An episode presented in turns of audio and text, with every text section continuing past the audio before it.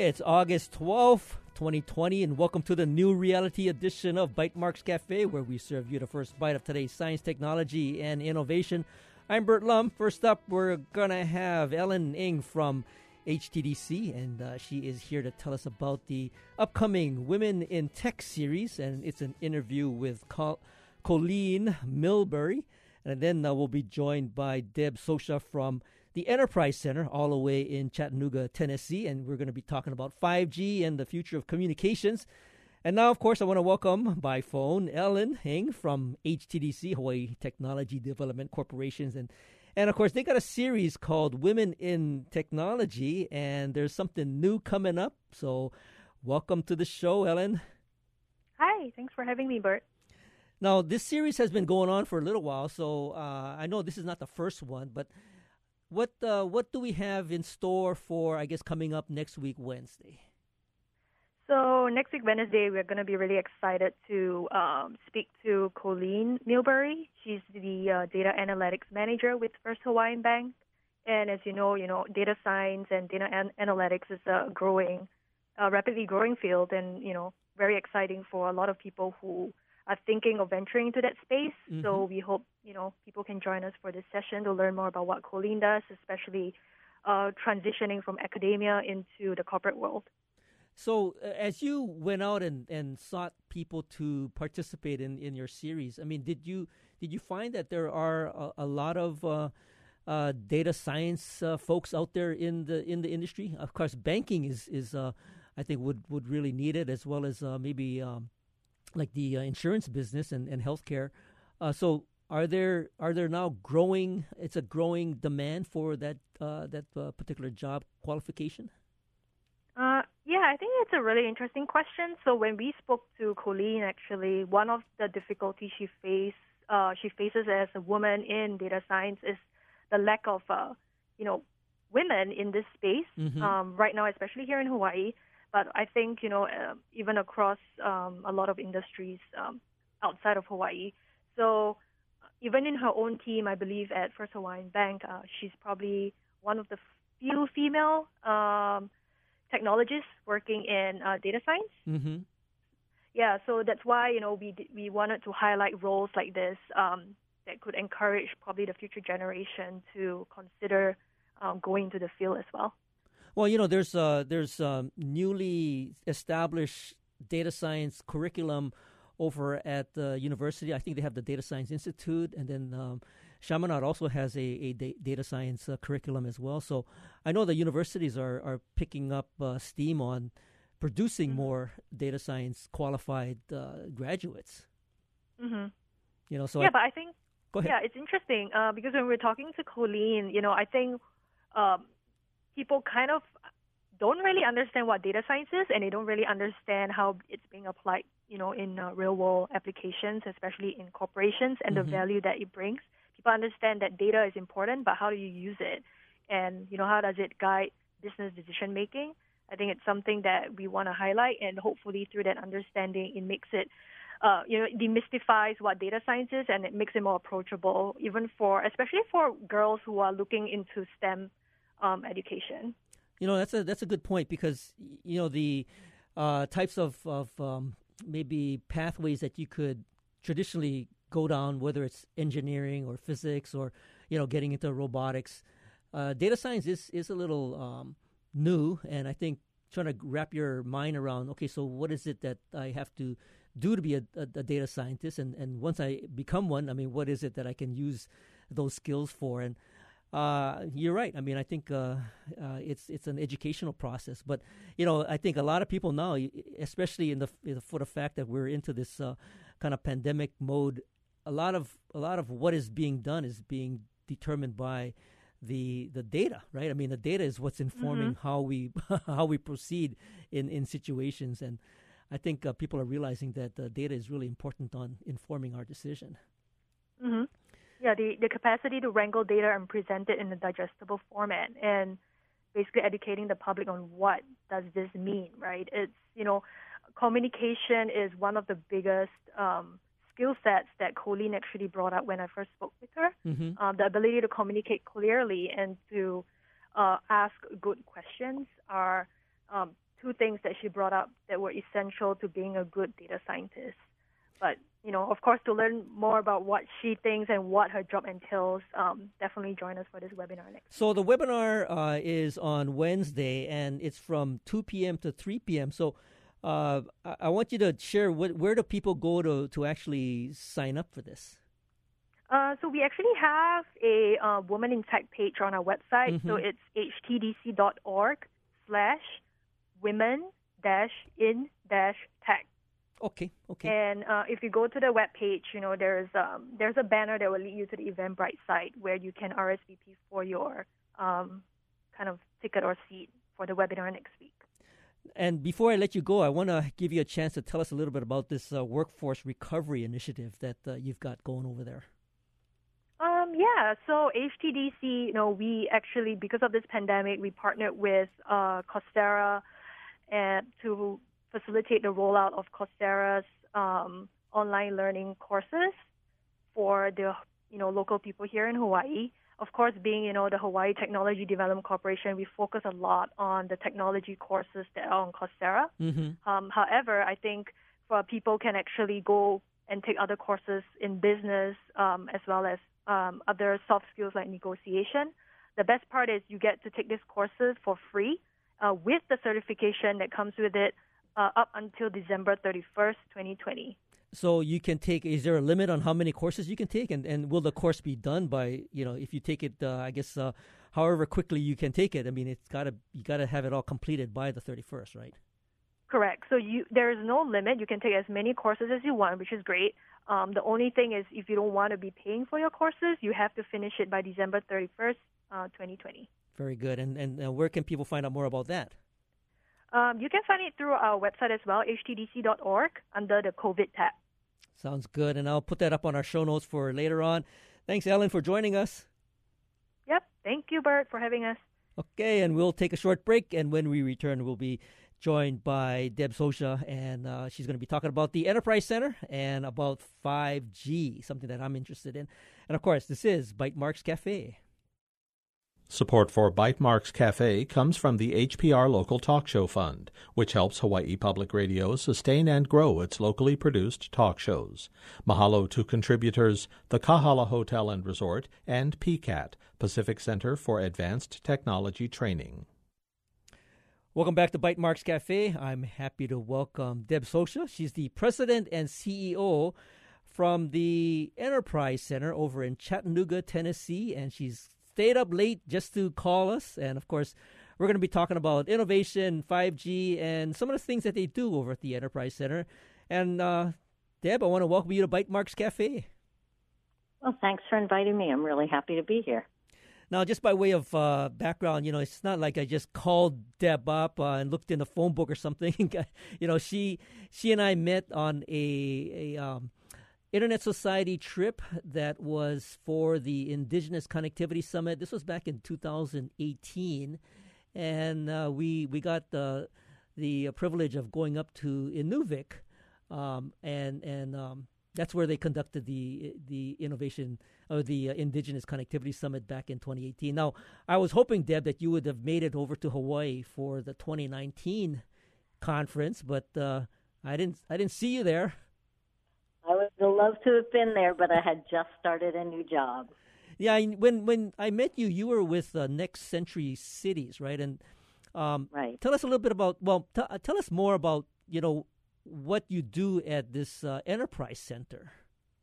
Sure. So we have three significant areas of focus. One of them is the Chattanooga Smart Community Collaborative. Mm-hmm. Uh, it's a group of folks that we convene. It's uh, it's energy folks, it's the universities, it's hospitals. Um, it's a wide variety of different folks who are working on smart uh, city innovations. So, you know, we have a mile of censored um, streets, and uh, we're doing lots of research. It's really very interesting, and we focus on energy and um, transportation and healthcare in particular. And then the second thing is we actually um, work on the innovation district. We manage all of the um, sort of events that help to energize the innovation district in Chattanooga. Mm-hmm. Um, we run things like ecosystem days to teach people about all of the available resources. We help to uh, connect entrepreneurs to uh, those resources. And we're particularly interested in diversifying the entrepreneurial uh, ecosystem and figuring out how to get more folks of color and more women involved as innovators. And then the third area is digital inclusion, and we run a program called Tech Goes Home that provides a Chromebook, 15 hours of training, and support to get low cost home access to all of the families that go through our program. Well, and that's recently. Oh, go ahead. Oh no, no, that's that sounds great. And and uh, how I'm curious, how does uh, the Enterprise Center? It's an independent nonprofit, right? It is indeed. And and how does that get sustained? Well, we are really lucky that the the city and the county provide us with funds, and then of course, like any other nonprofit, we have to raise funds. Mm-hmm, mm-hmm. So you know, we're pretty busy doing all of the above, um, but it is a, a really nice opportunity.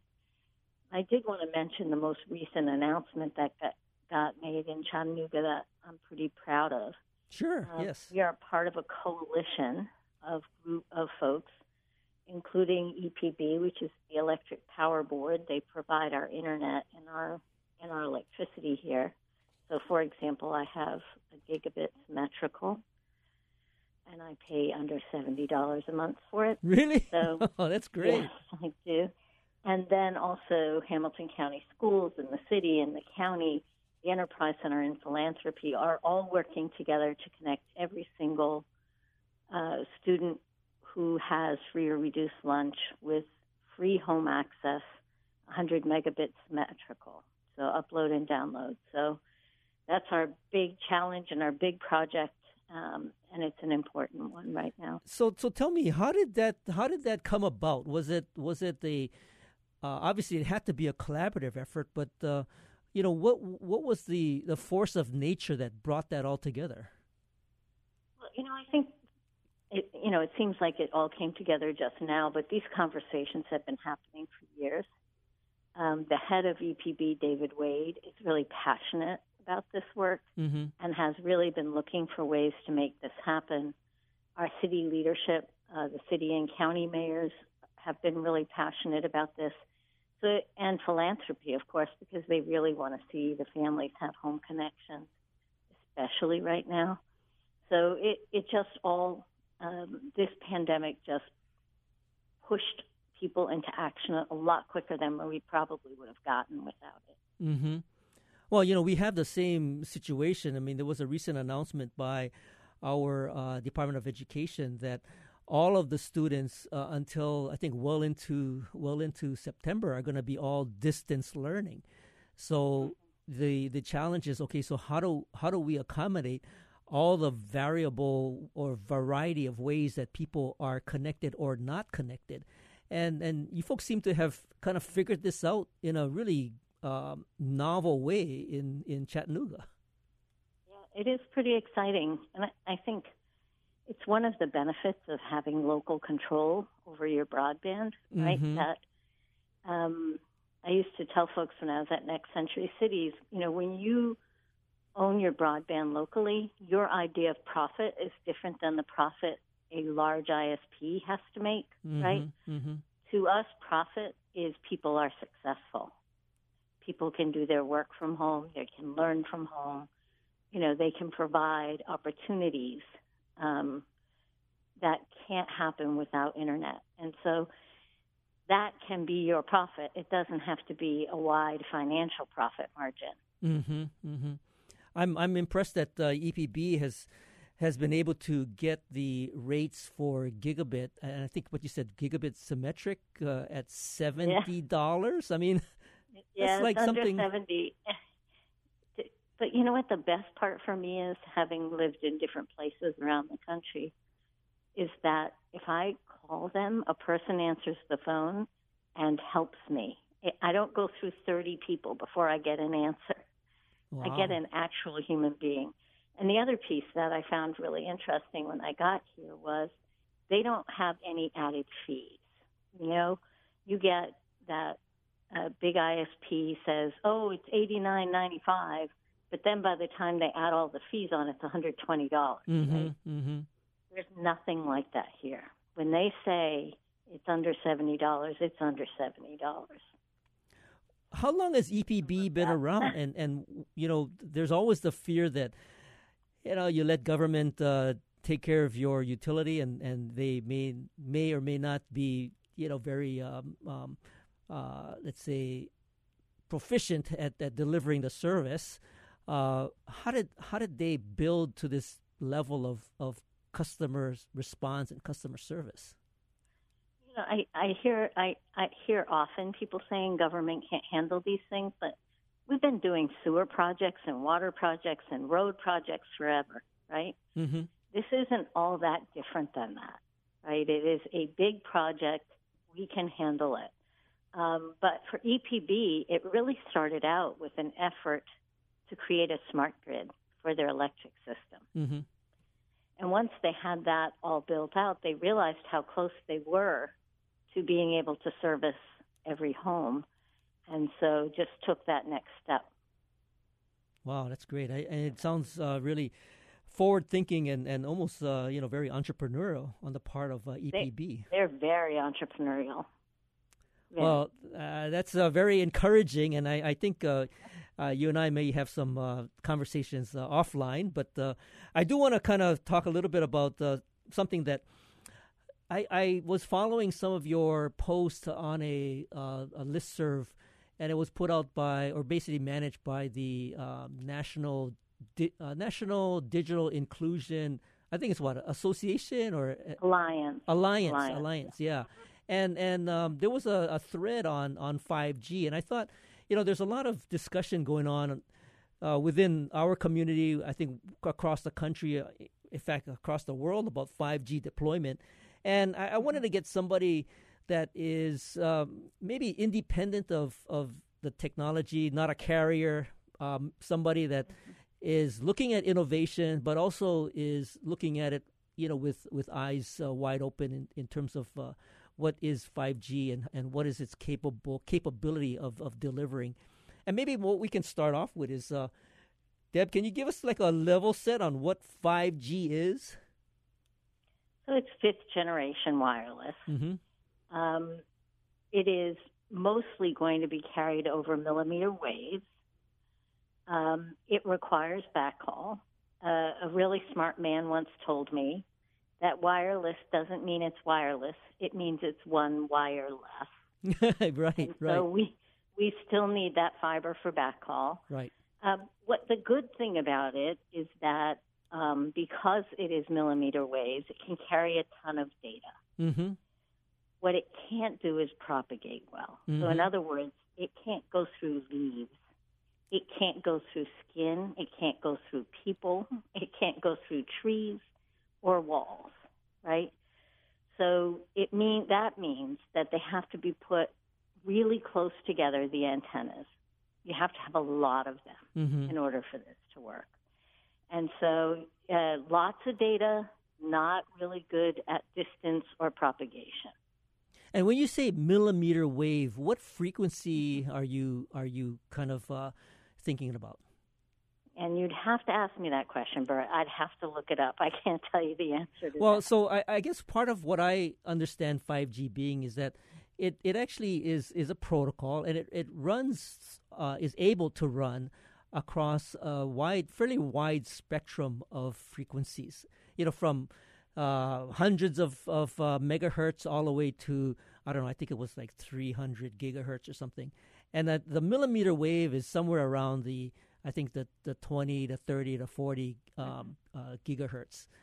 And, and, and that's where you, you run into this um, uh, propagation issues because of the right. small you know, the, that's why they call it millimeter wave because I think it's about the size of a millimeter, and uh, uh, you know, a millimeter is probably about the size of a raindrop, right? And so it's gonna it's gonna have interference with uh, with small objects like that.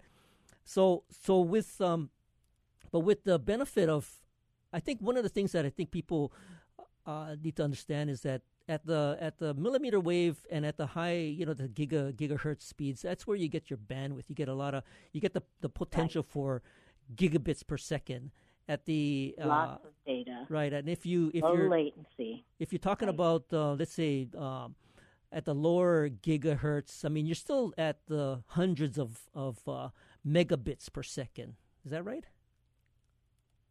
You're asking me a science question. I, am a science teacher.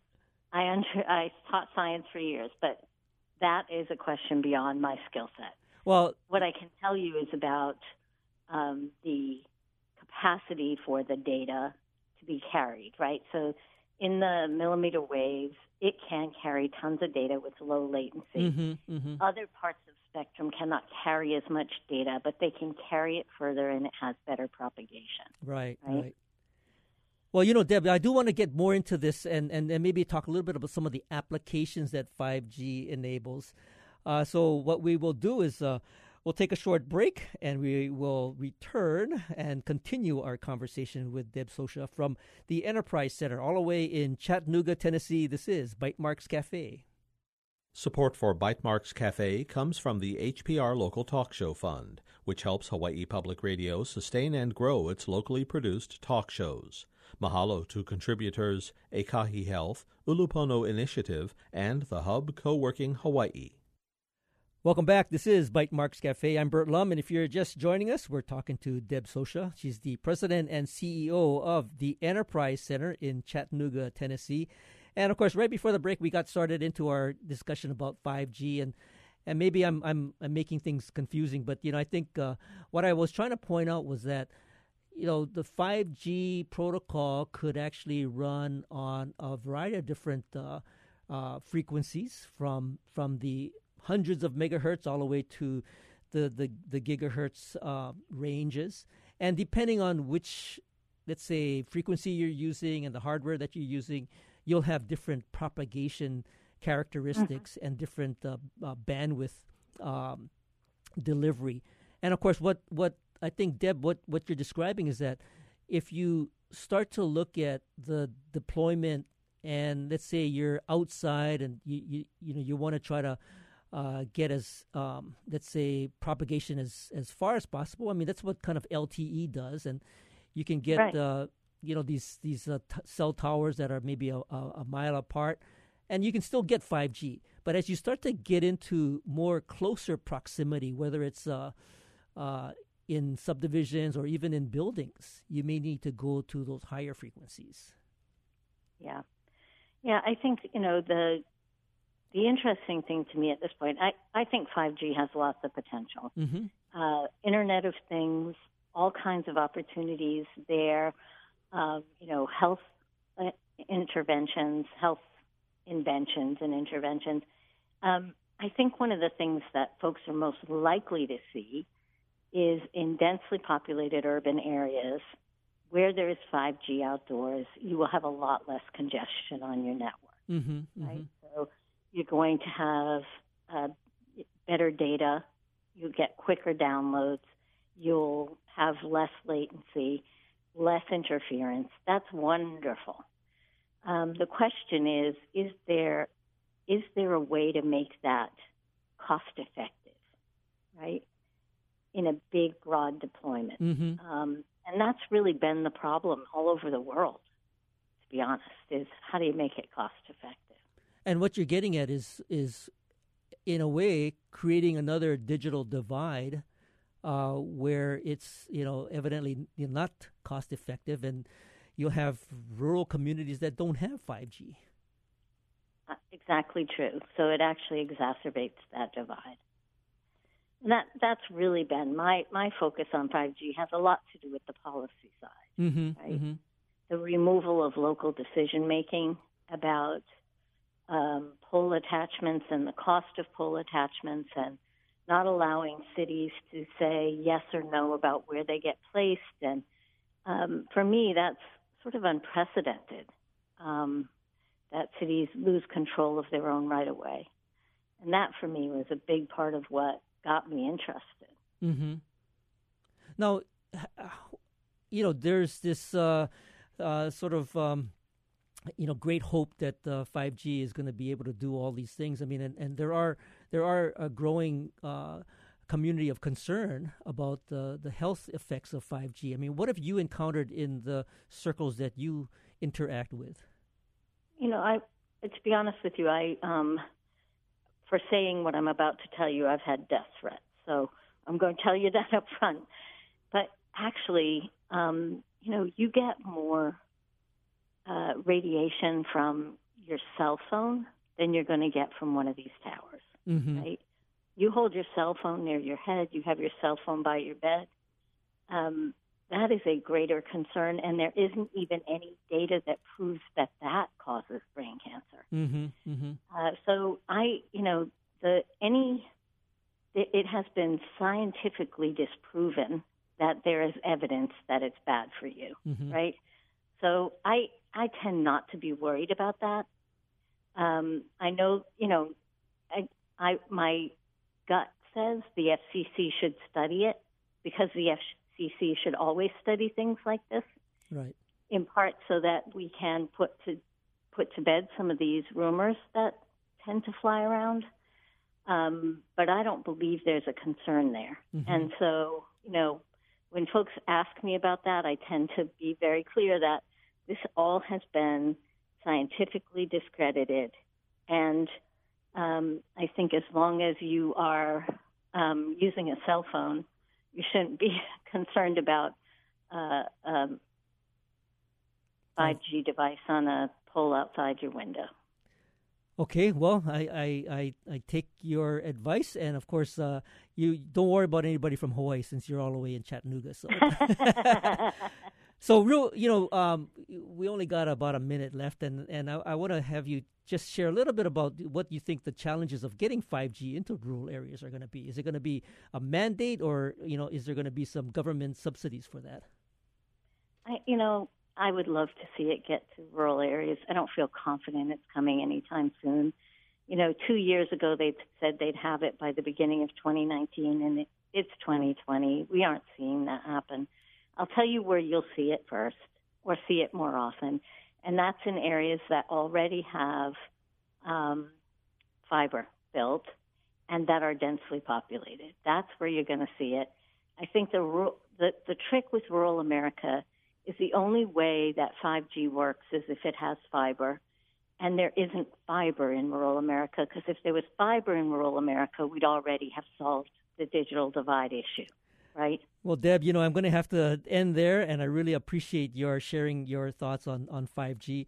You know, Deb Socia is the president and CEO of the Enterprise Center in Chattanooga, Tennessee. And Deb, I want to thank you for joining us today. Thank you. Take care. And thank you for listening to Bytemarks Cafe. Join us next week when we will talk about uh, getting refurbished computers back into the community. If you missed any part of this edition, you can find the podcast of tonight's show on bytemarkscafe.org. And if you have any comments or suggestions, feel free to email me at bytemarks at gmail.com. You can also find me on Twitter. I'm at bytemarks. Our engineer is David Chung. You can catch us on HPR One every Wednesday or anytime via the HPR app, iTunes, Google Play, and Stitcher.